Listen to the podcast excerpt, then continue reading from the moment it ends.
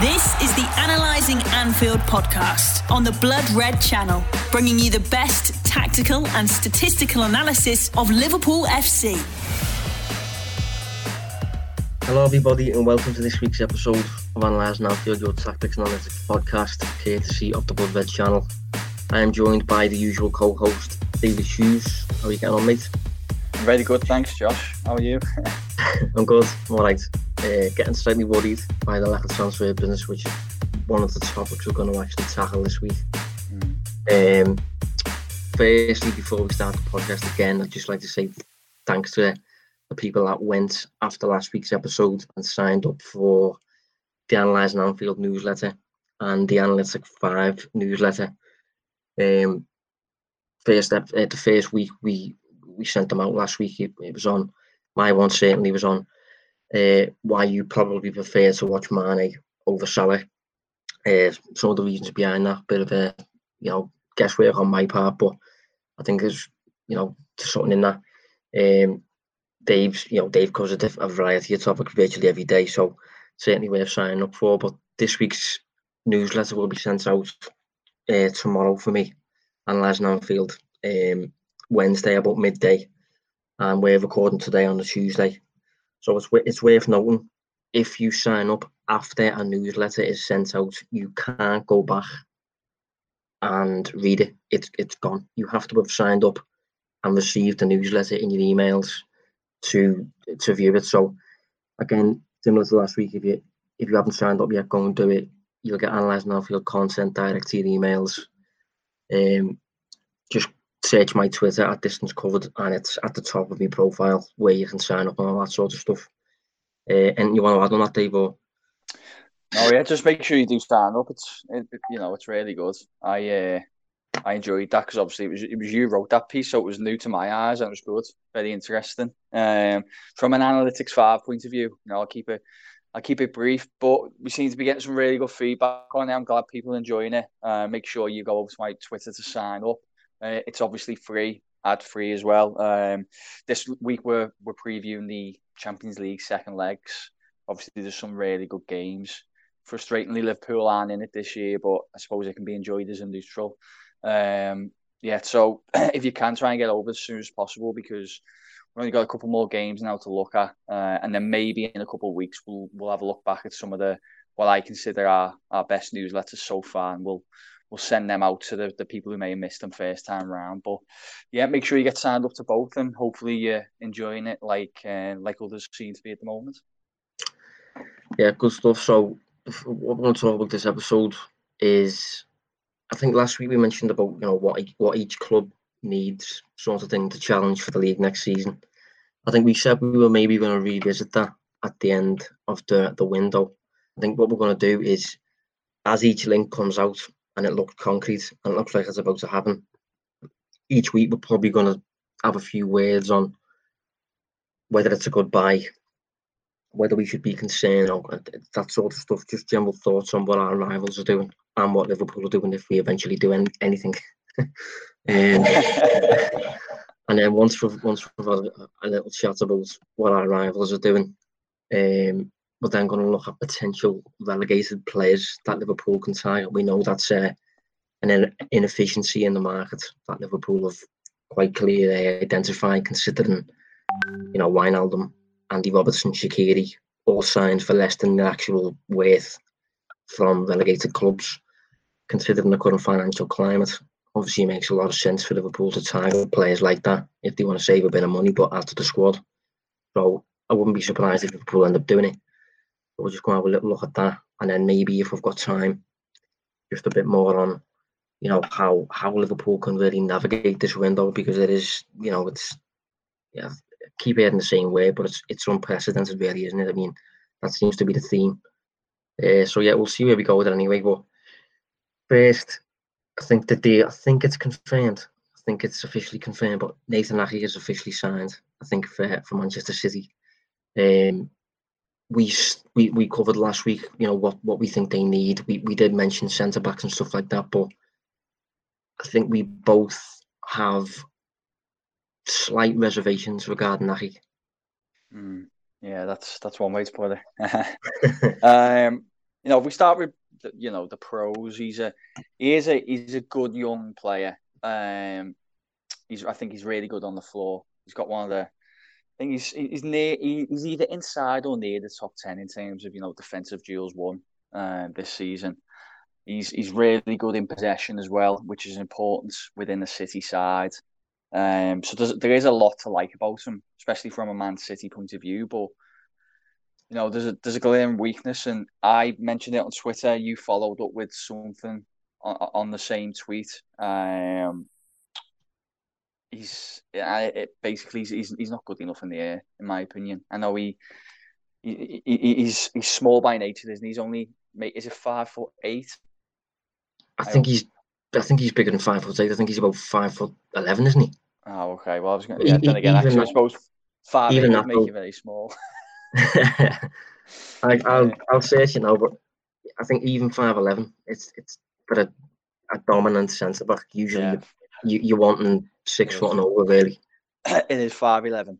I don't have five yeah. eight in me. I have been I've, I've been looking at a few players this morning, so maybe that's why it was there. But yeah, you know, I. Uh, for those who didn't see it, I, I pointed out that Aké ranks inside the bottom ten um, for central defenders in terms of aerial duels won last season.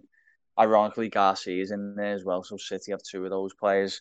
Um, I think you then kind of doubled down on that a little bit, didn't you, Josh, with something that really kind of hammers home the, the issues he has from that, that aspect of the game. Yeah, well, I just compared him to the whole of Europe.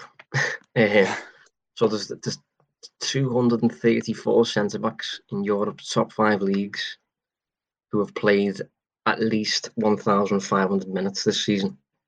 That's two hundred thirty-four. Nathan Aké ranks two hundred twenty-first for aerial dual success rate.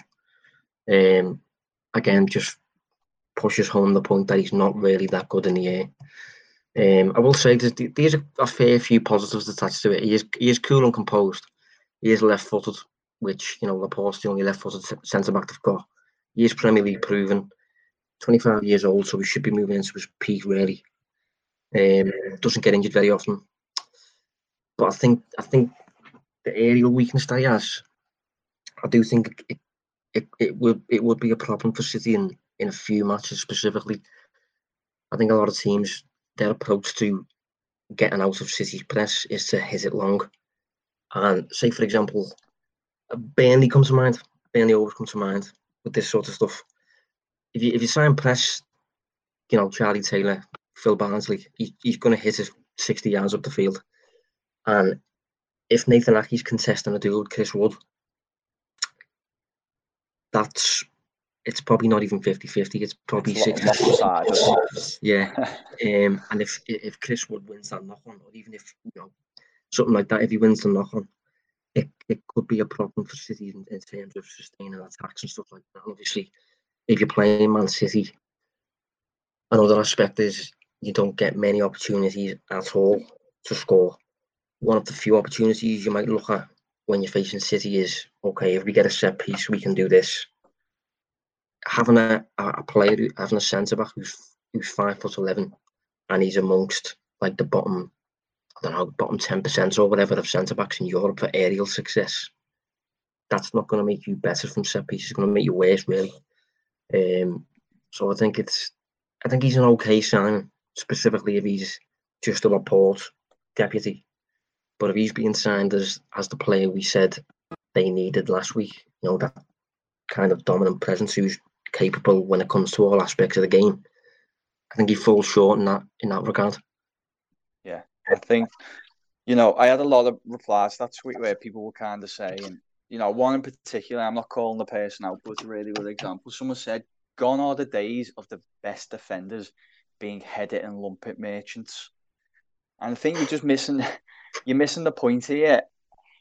I feel like at, at sides like City and Liverpool, it's it's as important as ever that they can they can dominate in the air. For something that you mentioned, you know, a few minutes ago, where on the whole they control possession of the ball, they can control territory as well. So these central defenders are normally playing on well on the halfway line. Liverpool fans listening now only have to think about where the Van Dijk and Gomez spend most of the match. And the out ball for those opponents is that long ball. And the only way you can maintain the pressure is, you know, winning that initial header and then trying to pick up then the second ball as well. If you're losing that duel every single time, then you're in trouble and you're always giving them the out ball. Uh, it becomes a tactic for them. And I think it's what Liverpool do do it, do what they do now so well because they've got Van Dijk. Now, even Gomez, who's who's not to the standard of Van Dijk, but he's so much better than what Aké is in the air. Um, and that's it, it is so important. Yeah, there's been a few games this season where specifically Van Dijk, but even even the aerial prowess of, of Matip has come into it, and Gomez a little bit further down as well. Just certain games where we've been battered aerially, but we've just we've coped fine. Burnley away, Sheffield United away as as, as well. Van Dijk was an absolute monster um, at Bramall Lane, and I think if, if we had played with, say for example, City's centre backs um, in that match, I think we'd have probably lost or something like that, or maybe even or maybe drew or or whatever. But if you just got to think about it, how Liverpool coped before Van Dijk was signed. Van Dijk's obviously improved Liverpool defence in a number of areas, but the, the the aerial dominance that Liverpool now have is, you know, it's it's clear to see, and I do think it's important for these for these teams that want to dominate to have a player like that. Um, yeah, it's it's not absolutely evident, but. And I think it's more important for Liverpool centre-back than a City centre-back. But it's a trait you want, and it's a trait that would put me off if I was uh, if I was looking on.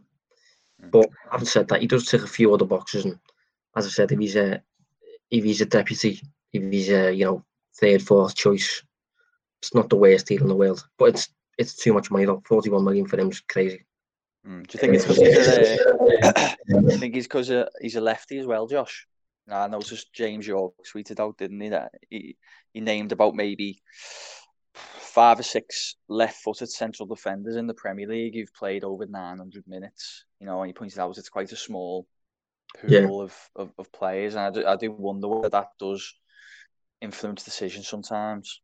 Yeah, that's probably been weighted in the decision making as to whether he's a good signing. A lot more than we're probably crediting, to be honest. Mm. Um, but another player who hasn't officially signed yet, but it looks like he's going to, uh, Jadon Sancho. Um, how, how does this United. make you feel? How does this make you feel initially before we get into it? As a put your fan head on, because I was quite telling. Put my fan head on. Yeah, yeah. I, I, well, because we're getting to the analysis. You see, you know, one of Liverpool's rivals buying a player, Sancho. Uh, does it, does it bother you? Yeah. Um, I'm not. I'm not worried. I'm just. I'm. I'm more gutted. Yeah. Yeah. I get it. There's a bit yeah. of a difference. Like, mm. he's just a fantastic sign. It's just a great buy. Like, there's, there's, there's, it's just you don't even have to overthink this one. Regardless of how much he costs, it's just a great buy. Um, really, really good player. English, homegrown. Yeah, he's expensive, but doesn't matter if you're Manchester United.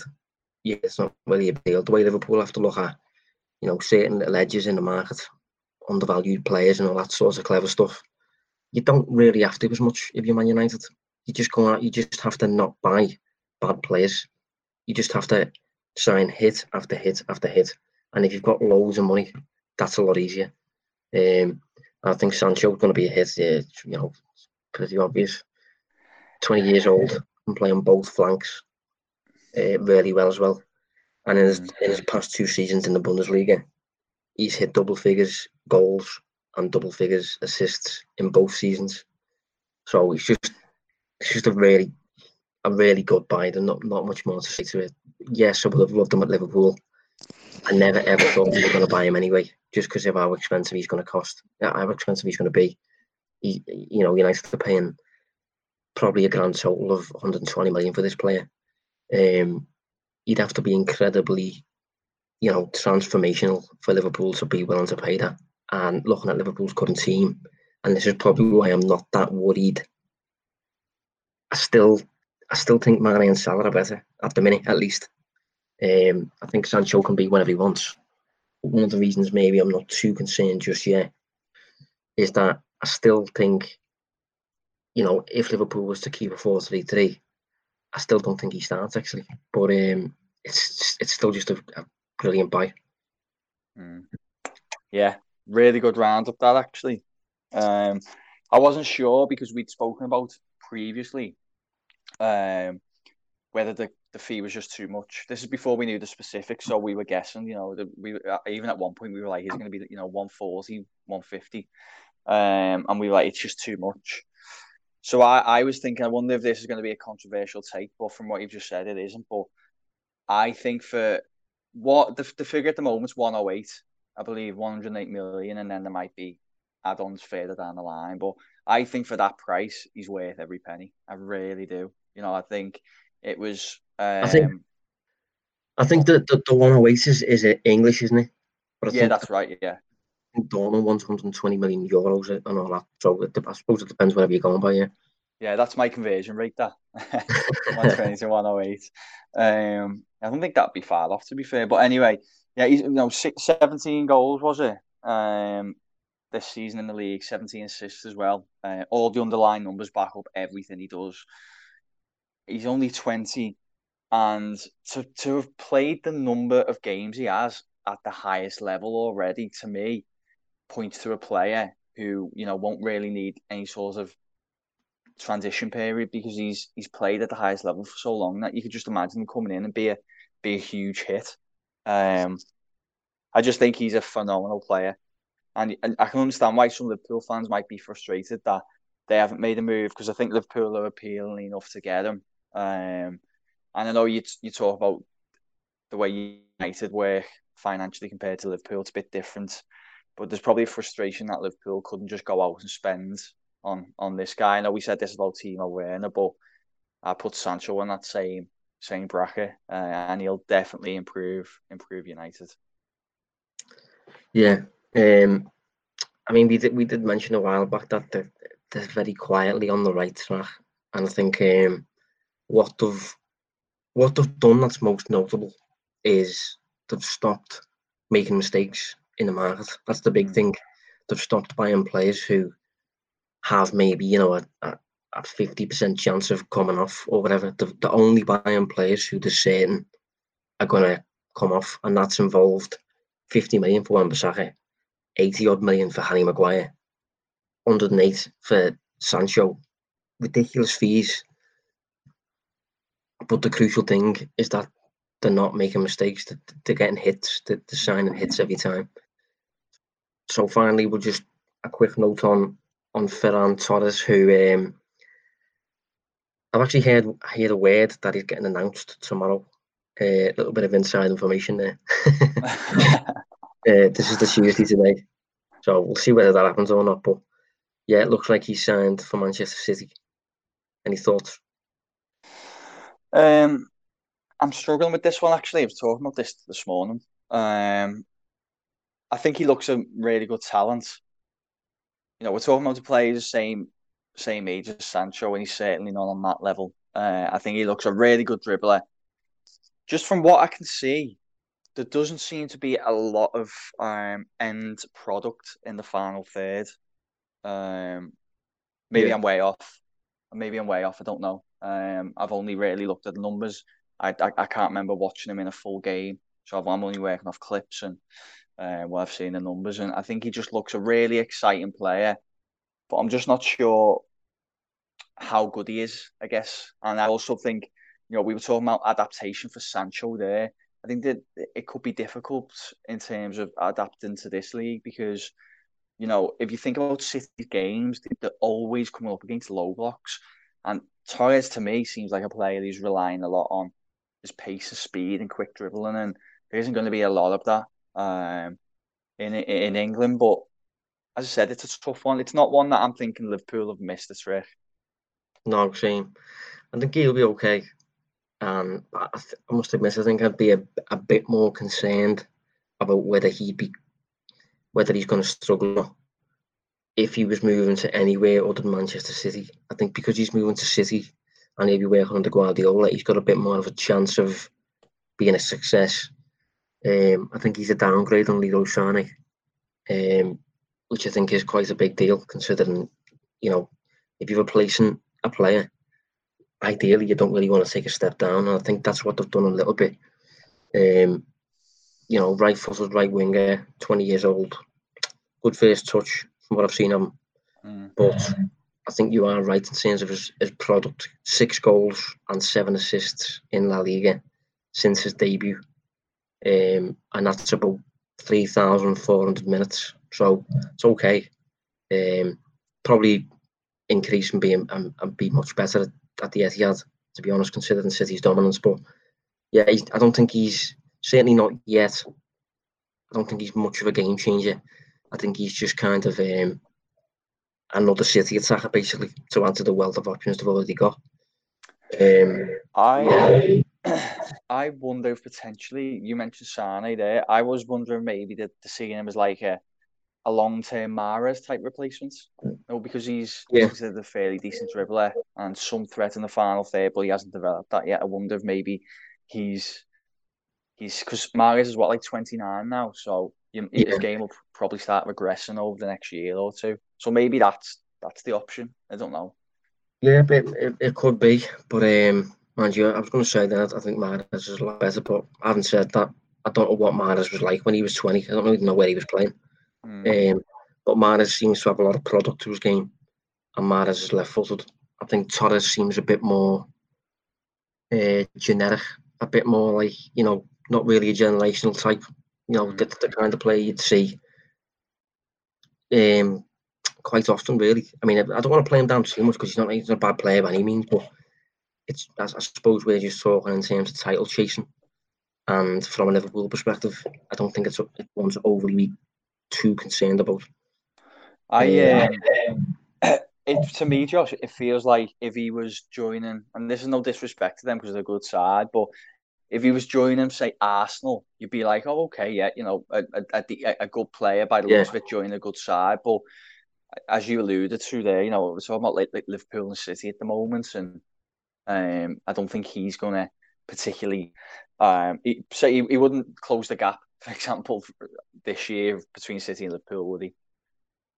No. Um, just for a bit of perspective, he's, he's a few months younger than uh, Christian Pulisic, Pulisic who oh, okay. I think, again, he's another one you compared him to Sancho before. In terms of Pulisic, I'd say I'd rate Pulisic above him as well. So, yeah, I don't know. We'll, we'll see where we go with him. Um, but in terms of, in fact, before we move on to relegated players, have you got any quick thoughts on Willian to Arsenal? Mm. This one's caused quite a bit of a controversy. You know, talk, yeah. I can I can understand why he the players choosing to do it. I know they wanted to sign him down, but they're probably thinking um, he's probably thinking as a player, you know, look at the players that they've got coming in. It's going to be a fight to to play in the side next year. You're not even sure what formation they're going to be using, so maybe he wanted a, a new fresh challenge. But I actually do really like Willian. Um, just some analysis work I did for the piece a couple of weeks ago. I noticed he had, and I think he does take some set pieces, of course, but he had the highest X A even this season at Chelsea. Um, so he's still a huge creative threat. I think he's, he's his game's really sure. He looks like such a good player despite being on the wrong side of thirty. Um, so I, I think from an Arsenal point of view, yeah, I think he's a good move. Do you do you not think so? Or? I don't know. It's it's tricky. I mean, they're meant to be paying him quite a bit, and they're giving him a three. three-year deal with one-year extension, which I think is quite mad for a thirty-one-year-old. No, that's true. Um, and it depends whether he's maybe going to block the path of a few of the talent got at the club. Um, but what I will say in his defence, I think, although he's thirty-one, he doesn't seem to be showing any signs of physical regression.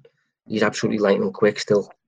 He's one of the, he's one of the quickest players I think I've ever seen in terms of in terms of bursting to your top speed like that. He just he's just lightning, gets away from you so quickly. Mm. Uh, mm. Which is which is why I think he's he's a really good player in transition and things like that. In terms of getting the ball to the final third, and I'd like to see him almost as a an Oxlade-Chamberlain type midfielder, that type of thing, where he's um, just using his his physical, you know, capacity to, to just carry the balls to, to the attackers and then kind of let them put the ball in the net, because I think he's similar to Ox in terms of just his actual output in terms of goals and assists, it's improved this season, you know, fair enough. But over the course of his career, it hasn't been enough really to justify an attacking slot in, in a top European team, maybe. Mm. Would um, would you like to see him at Liverpool under different financial circumstances? No, no. Uh, I, I wouldn't have much of an interest in in, in in Liverpool bringing him in. But when he was when he was linked to Liverpool, I must say I did I did want him then, even though we chose Spurs and Chelsea over us or, or whatever. Uh, but yeah, as an attacker, for you. yeah, as an attacker, I don't think he offers enough in terms of product. Mm. Uh, but relegated players anyway for Liverpool. So we'll start with Norwich. Anyone from Norwich who, you know, as Michael Edwards, you'd be, be interested in picking off for a reduced gonna, price, let's say. I'm going to leave the open goal for you because there's a player I know you really like. Um, I get spoken about a lot, so I'll I'll leave that one. Um, I don't think I can come up with any new shouts. I think I can't remember if this was you who said this or somebody else when talking about Jamal Lewis. He said they were a little bit disappointed by him in this campaign, but I still, I still think he'd be a good option for Liverpool as a as a left back. Um, no, I think I think for me, I was a bit. I think I might have said I was a bit disappointed with Max Adams on the opposite side. Oh, sorry. Yeah, it would have been. Yeah, yeah. Okay. Um. Well, yeah. Then I'll I'll start us off. Yeah, I think I think Lewis would be a good buy. Um. You know, he, he's got some Premier League experience now. Okay, in a in a poor side, but he uh, he's, he's I'm pretty sure he's still just twenty. He might be twenty-two now, actually. Um. But I think he he looks a good all rounder in at left back. Um. Plenty of yeah, plenty you, of room to improve. Do you know which country he represents? No, he he did represent England at a certain level. I'm sure he did. I could have sworn for some reason that he was English, but he's yeah. uh, he's Northern Irish, Ireland. What? Yeah, oh, I didn't. I'm uh... not having that. Hold on. Oh yeah, I had my eye wiped there. I was convinced he represented. And well, he I says thought, he was yeah, born I... at Luton, but. Yeah, yeah, I've had my eye wiped. I'm surprised at that. Didn't know that. Maybe See? he thought it's it's a better chance of, you know, playing regularly, but I don't know. He's, he looks like he could have a high ceiling. But yeah, I'd put him in there, Josh, and then um, a player who I kind of I, I thought he was a little bit hotter in the earlier in the season and maybe cooled down. Obviously, had injuries as well. Would be, you know, Cantwell. Um, technically sound, good composure, um, good with both feet. The only thing with him is. I haven't watched Minamino, who's who's also quite slight. Mm. I just wonder whether it, it's kind of made me rethink bringing bringing in that type of player and how much they could actually im- impact the game for Liverpool. I don't know if that's really harsh. Don't know if you agree, but um, it just made me reconsider that thought process a little bit. Yeah, no, it's a good point. I think I think if you was to replace Adam Lallana like for like, I think you know Cantwell looks like a complete reincarnation of him. Um, Really, really similar player in terms of being slight, being really technical, close control, uh, good in s- small spaces and stuff like that. But mm. and he's English as well, English and homegrown Cantwell. So you know that offers a few little solutions. But yeah, I don't know. I don't in terms of his physical stuff, his physical traits. He, he does look like a, uh, for lack of a better word, a bit of a boy. To be honest, uh, and Liverpool uh, are a team full of men. um, but yeah, I think the, play, the player that yeah, I'm sure he was teaming me up for would be Buendía. Mm. Uh, don't get me wrong, I don't think he's this absolute world beater, but mm. I, I think he's in terms of what we what, what we like to find. You know, the the output merchants we call him. He's an output merchant, at least in terms of creating chances for other players. Uh, he's one of the players that. You'd probably overlook if you didn't have da- access to data. But if you've got data, you'd probably see that he's a really, you know, high risk type player. Um, only one goal in the Premier League all season, seven assists, mm-hmm. but only five players in total posted more shot assists than he did. That's despite finishing twentieth in the table, and only two players averaged more shot assists per ninety. Those were De Bruyne and Pascal Gross, I think. Obviously, set pieces plays a part in that. But yeah, I think in terms of setting up other players, he's only twenty-three. He, as a, as an option from the bench, let's say, I think he'd be a really, really useful solution considering how he's inclined to spot openings and stuff like that. You know, if you if you can't break through or something like that, pop Buendía on for fifteen minutes. He'll just, you know, he'll just spot things. He'll just see things. Mm. It's, it feels like it'd probably be a bit of an upgrade on uh, on Shaqiri, for example. You know, someone who you could you could look to to come on and actually influence the game. Um, I think mm. that's was meant to be Shaqiri's role, but hasn't, for whatever reason, hasn't quite worked out as of this this year. Um, yeah, but the, yeah, the only thing is with him, um, I think he signed a new contract at the start of the season, and I think with us getting Minamino in, um, I'm not sure if there's if, if there'd be that much logic in adding Buendia to an attacking lineup that already has Minamino, who's similar in height, similar in age, roughly, um, and similar in, you know, where on the pitch, the areas he wants to take up and stuff like that. So maybe there's a little bit of a conflict there now where, you know, I can't really see it happening. But at the same time, knowing what Liverpool are like with numbers and stuff like that, and if we can get a decent fee for Shaqiri, maybe, you know, it's, I, I wouldn't rule it out, but I don't know. He's a he's a player that I'm sure Liverpool will be will be aware of, you know, because you, you can't not be when he's when he's as attacking as that. The um, yeah.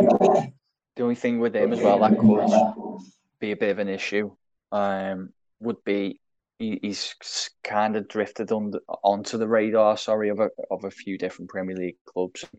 Liverpool probably just think, you know, it's not a necessity signing for them at all. You know, did he really want to get involved in any sort of um, yeah, not bidding war, because I don't think they'd approach it. You know, if it become that, they wouldn't bother. But you know, would they want to be paying an extra, say, five million just to beat others to him? I don't think they'd be that bothered, really.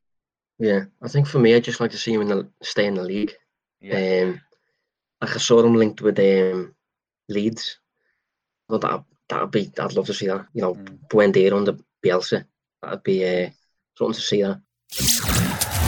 Analyzing Anfield on the Blood Red channel. But yeah, what about Watford then? Um, Unless you've got any um, more Norwich players.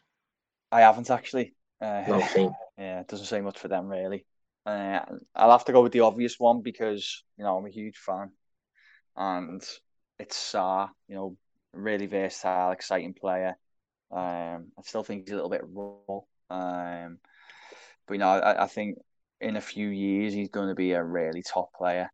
Um, you know, he's tall, six one, really, really quick. Um, he, he's good on the ball. You know, he's a he's a good dribbler. Um, and as I said, I'm not too sure it's all there in the final third, but he's still chipped in with a few goals this year. Um, he seems to work very hard as well. You know, at Watford, he's, at, he's really improved his defensive work this year because they've often kind of been sitting deep and relying on him to, you know, kind of get them out and explode. Uh, he's just a really good player. He, he's basically followed the same path as Mane, hasn't he, in terms of coming through the, is it Le, Le Foot Academy? I, I'm not Generation sure. Foot, is it? Yeah, that's it. That is it. Yeah, Generation yeah. Le Foot. Um, he's come through there. Um, obviously he's a Senegal player as well. I just I could see him coming to Liverpool and really developing in this regime. Yeah, I think out of all the players that suffered relegation, I think he's got the highest ceiling uh, comfortably. twenty-two years old still, but I, I must admit I really, really like him. I think he's got a lot on his side in terms of his profile and what he could become. I just think he needs a fair bit of training, good training by a good attacking coach, like maybe, you know, a certain Jurgen Klopp. uh, But I think he's I think he's coped well at Watford. I think he's been used as a bit of an outlet, you know, carrying him up the field and that sort of stuff, which he's really good at because of his, uh, his running ability and stuff like that. Mm-hmm. Clearly got lots of stamina, athleticism. I think you, meant, you just mentioned there, he's six foot one, I think, which you probably wouldn't even, you wouldn't even consider that, would you? I think that's just another, another positive, really, that another thing that he's just got added to his game that you know, I think Mane is really good in the air, for example. Um, because if you can have an attacker who's tall rather than short, and you know, it's probably, probably going to be better for you, isn't it? Mm-hmm. Um, I think he's been used at Watford as well on the right, and considering he's right-footed, I'd be intrigued to see how he did on the left for the season. You know, with a bit more goal-focused rather than, you know, crosses and stuff like that. Mm. I uh, actually, so I, I wrote about him. Um, I basically t- alluded to that. I was like, you know, he, don't be fooled by the fact he is playing on the right. He's doing that because Watford see that as the as the best position for him at the moment, or to suit them. But I mean, he, he is versatile, isn't he? You know, he, he can play on either side, and we've we've said before how important that is. If you think of Liverpool's wide attackers now, they can play on either side of the pitch. Um, and I just think the ability to to swap wings mid-game always causes headaches for a, a side defending. You know, just upsets the rhythm of the, their game plan a little bit. So to have a player who can do that is is really important. He just ticks a lot of Liverpool boxes, I think, for me. Okay, I don't think he'd come in and be an instant hit, like, say, Mane was when he came from Southampton. But in a, a year or two, yeah, I think he could he could be there. Yeah, I think on, on the clock, he could be really, really good. Um, I just have my doubts as to whether it would happen. Um, for example, Watford only bought him last season and he paid thirty million for him. So although they've suffered relegation, I'd expect them to want at least the money back. Um, they also have a link with Udinese in Serie A through the Pozzo family. Um, so technically, you wouldn't have to keep a relegated player in the Championship. You could send them to Udinese for a year. Um, he's also contracted for another four years. And, you know, Liverpool had, I'm not sure if you want to include this or not, but Liverpool had a bit of a transfer, um, maybe a saga, I'm not sure if you could call it, a few years ago with Peter Zielinski, um, Polish player who was contacted to Udinese at the time.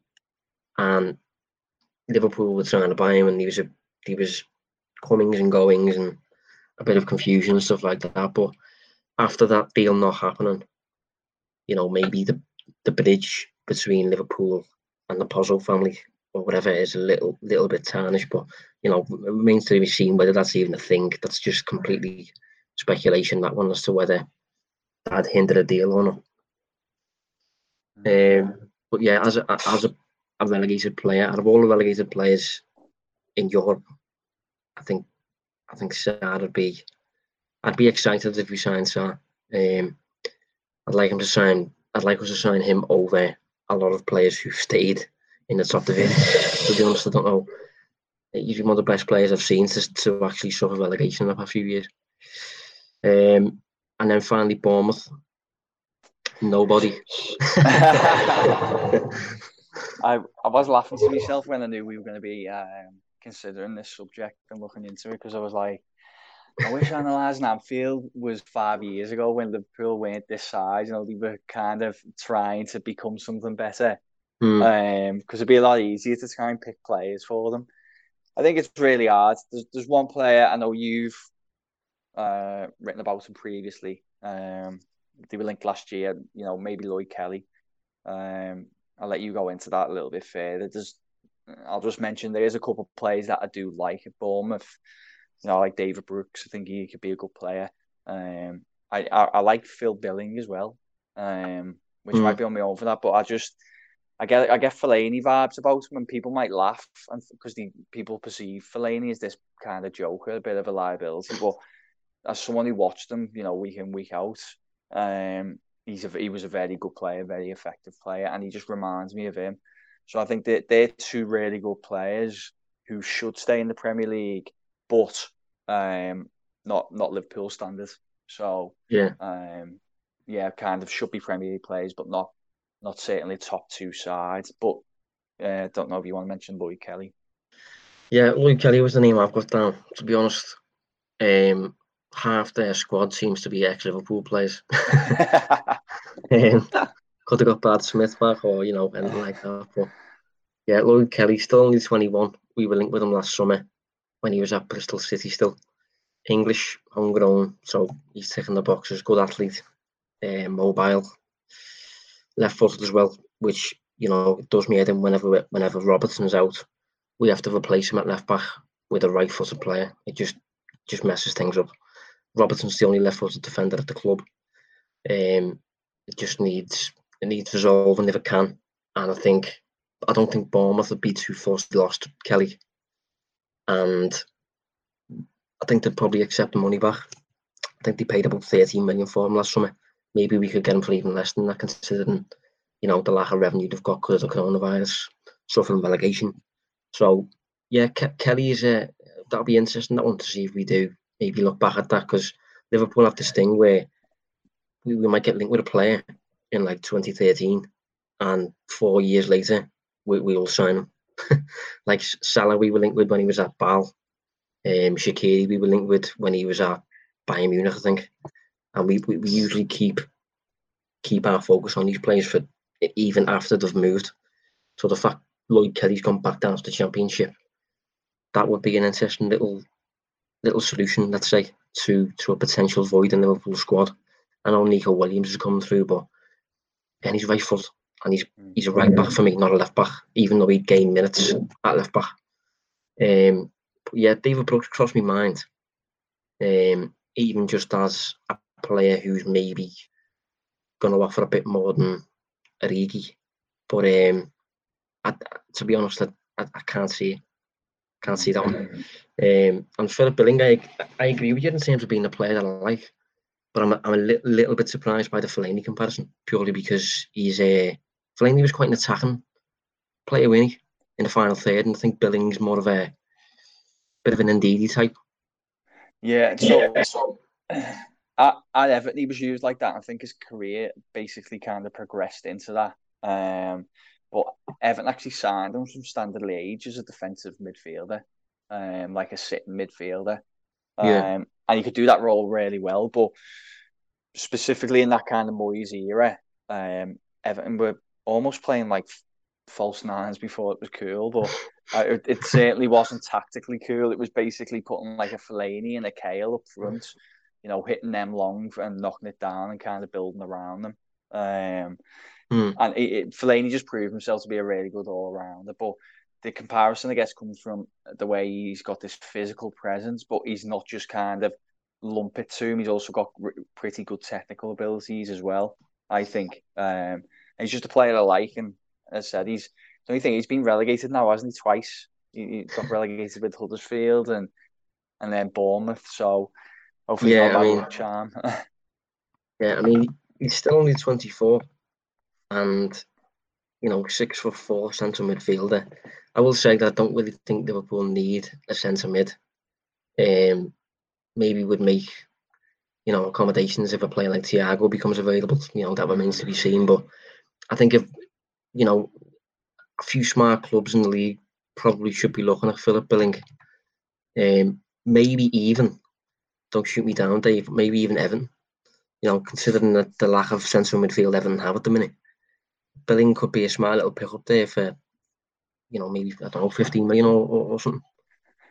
Yeah, yeah. Don't shoot me down from here. uh, I like him. I, you know, like the the last game I watched them live, um, I actually watched them rather than just highlights or anything. Was uh, was at Anfield, and if you remember that game, oh, Bournemouth did okay. It, I'm pretty sure it was two one, was it?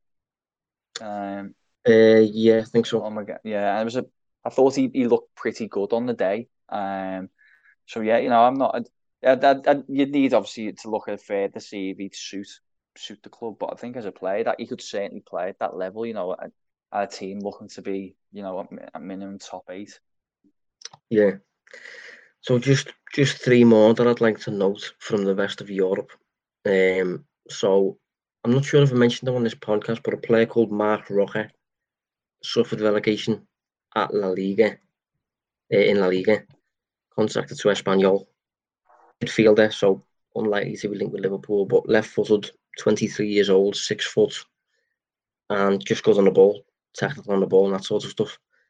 Um, I'd expect him to move. Sandro Tonali, who Liverpool have been linked with in the past, the next Pirlo apparently. Um, suffered relegation with Brescia in Serie A. Again, I think it's nonsense. Can't see it happening, but I get a nice little football, you know, of certain clubs want to want to look at him at, you know, say for example like a Norwich, something like that. He seems tailored to be a Norwich player. Um, and a few months ago, I mentioned a player called Milot Rashica for Werder Bremen. Werder Bremen, incredibly lucky because they suffered relegation.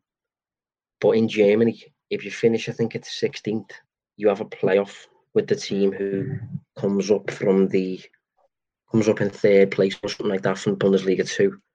They actually drew two all, I think, mm. but stayed in the league on away goals. So uh, Rashica stays in the Bundesliga, which means that, you know, he's not available on the cheap. But if he was available on the cheap, he'd be up there with, with Sarr in terms of being a really suitable attacker that Liverpool could pick up on the cheap. I um, I watched a lot of Werder Bremen uh, post restart. They just seem to be on every week. Um, yeah. But I think a lot of the games were, aren't they? So I, I see. I watched a lot of them, and I, I was really impressed with them. Um, I kind of discounted them for the reason that they did stay up. But I didn't know it was that tight. And you know, I I knew it went to the playoff, and I saw that they'd stayed up. But I didn't know it was on away goals. Um, God, that yeah. was hard. That was tough because um, they didn't look good last year. Because there was a few players that were getting linked with moves should they be relegated. Uh, there was another guy in midfield. I think it's Eggstein or something like that. Oh yeah, um, yeah. He, um, I think two of them actually. Yeah, there is. There's two of them who play for Werder Bremen. Um, we've got Maximilian Eggstein and then um. Jonas, but yet the Maximilian he uh, he looks he, he looks quite a good player, and I was thinking maybe he might have got a move. Um, didn't happen, but just you mentioned Rocco as well. I've I've I've wrote a few pieces of potential, you know, midfielders some clubs can target, and he was one that was in there. Um, he's a good he's a good shout as well. So yeah, there are a couple names out there. Yeah, so we we seem to have time then. So if you're Liverpool at the minute, you know, how, how do we navigate this window then? Because, you know, I, I spend a fair bit of time on Twitter, and it, it's looking increasingly like fans starting to get a little bit concerned, stuff like that, especially seeing United sign Sancho, Chelsea signed Werner and Ziyech and linked with Havertz. So, you know, it's, I suppose it's a tricky one, but, you know, how do Liverpool navigate a window like this? Mm. How is how is best to, to play it, I suppose? Well, one thing I will say is about the other teams is people have got to remember that they it was a necessity for them to strengthen just to close the gap. You know, Liverpool probably need to strengthen just to um, maybe build a little bit more and maintain what they've already done. You know, those teams needed to invest heavily just to get anywhere near uh, even the conversation of the title race. But that being said, I must admit, you know, I'm not trying to add fuel to the fire here. I think Liverpool should be buying at least one top quality player. Um, you know, if it's a Thiago, then then so be it. Because I do think they need them. I, I think I'll I'll use your term when you talk about it, it, the squad just needs that freshening up. Um, because it's it's a lot of the same faces now for two years. You know, the core group. And I do think it's if they really want to stay where they are and start building something that's long term. I understand it's a really difficult market to recruit in. I do get it, and you have to buy players that are going to improve the side. But I do think you know there does need to be some sort of investment into the side this summer because it's going to be another really long, difficult campaign next year. You know, campaigns where you need to go to every single ground that you play at and push for three points.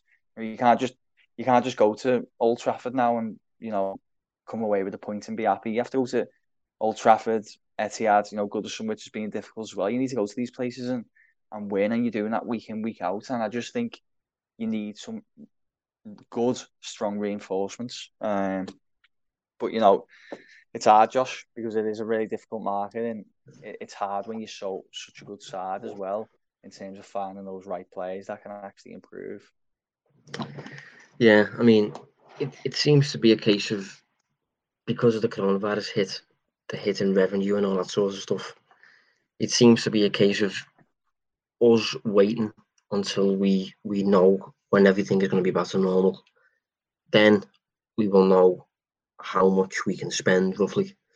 Um, and I think the the perk, I suppose, of of doing that waiting, you can sort of see how the market develops, see if any, you know, unhappy players materialise. Like, say, for example, you know, Sarr, he it, it might be a bit early for him to start, you know, picking up a fuss, basically. But if it, if it gets close to the new season and he starts to do that, starts agitating for a move, mm-hmm.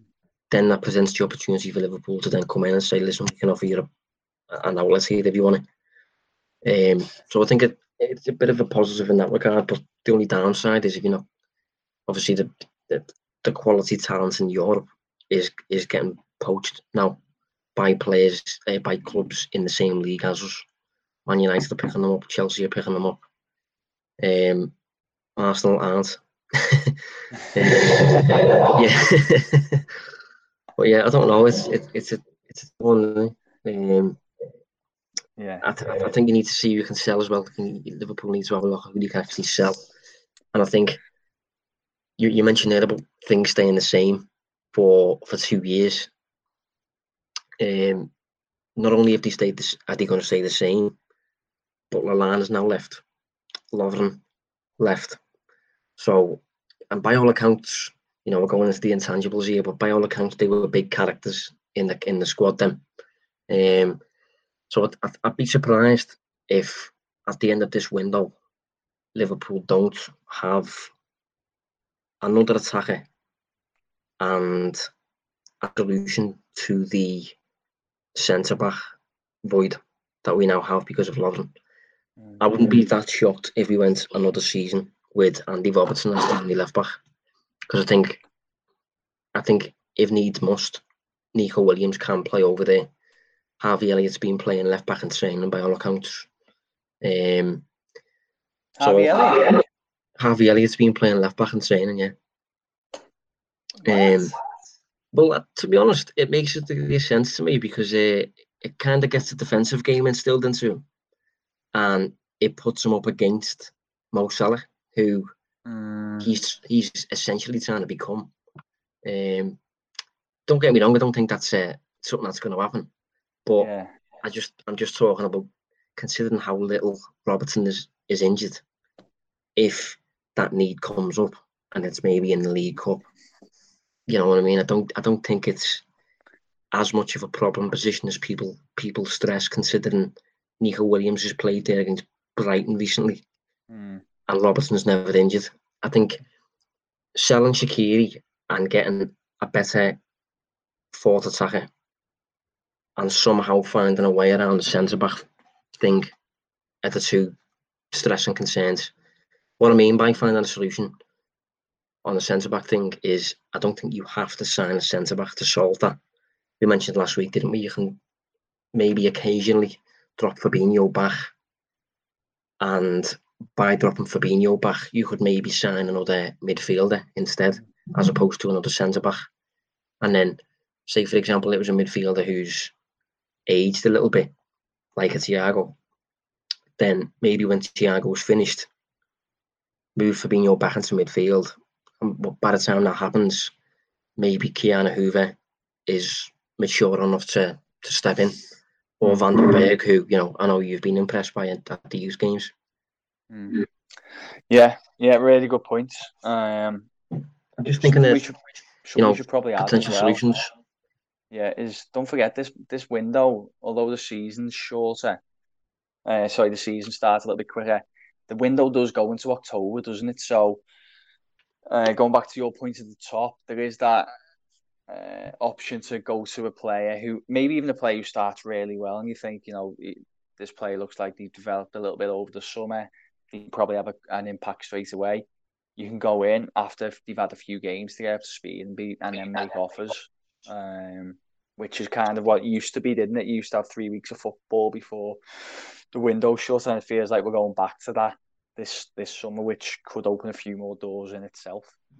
Yeah, another pair of waiting as well. I mean, this is this is quite a, a grim outlook on things, really. You know, but it's, it's I suppose it's the way the market goes, I think if uh, once Liverpool realise how long it'll be before things go back to normal, you'll then also get a vibe over, you know, the, the clubs that are really going to suffer from the financial hit. Like, say, for example, Norwich. Norwich aren't the richest club at all, even when they've got all the revenue streams coming in.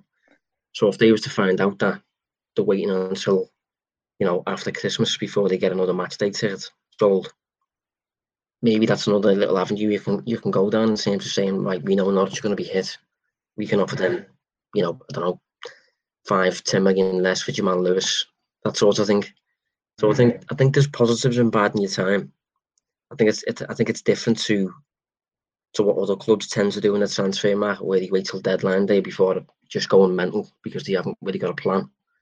I don't think it's that Liverpool haven't got a plan. I think it's that Liverpool, uh, you know, operating in a market that has never been like this before, and they're just kind of keeping their eye out for something to exploit, basically. Mm-hmm. Yeah, yeah, I'd agree with that.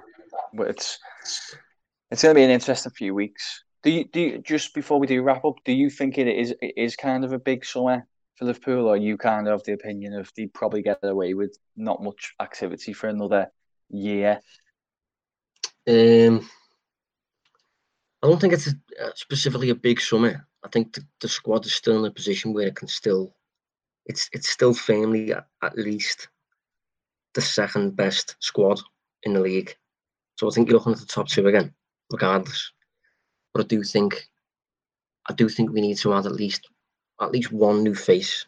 Um, and I say that mostly because we've lost Lallana and Lovren.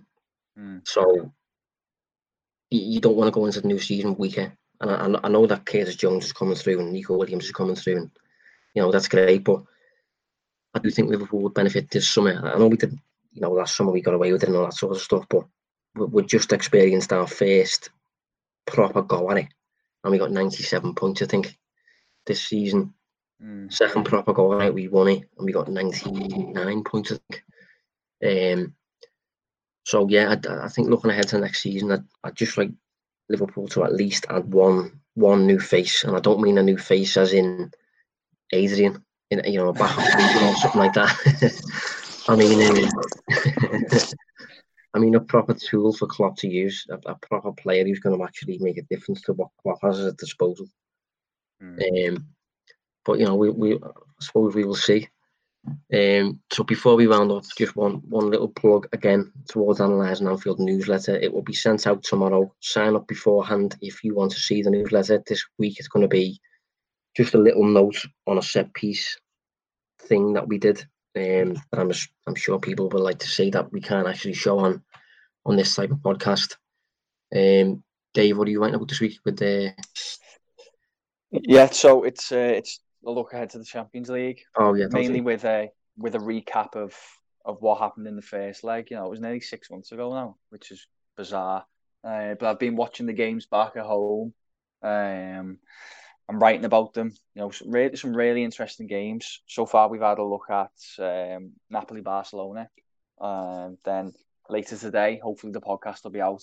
Um, before the newsletter, we're looking at Leon Juventus, which again was tactically quite interesting. Um, and then we'll have a look at the other games and round off the week. And then it'll be something completely new next week. So, um, by all means, if anyone's got any ideas, drop me or me or yourself, Josh, a message, and we'll we'll have a look at a new topic over the next couple of weeks. But yeah, something new every week. Yeah, so do sign up. Uh, thanks for tuning in. Thanks for joining us, Dave. Cheers. And we will see you next week. Cheers. You've been listening to the Analyzing Anfield podcast on the Blood Red channel.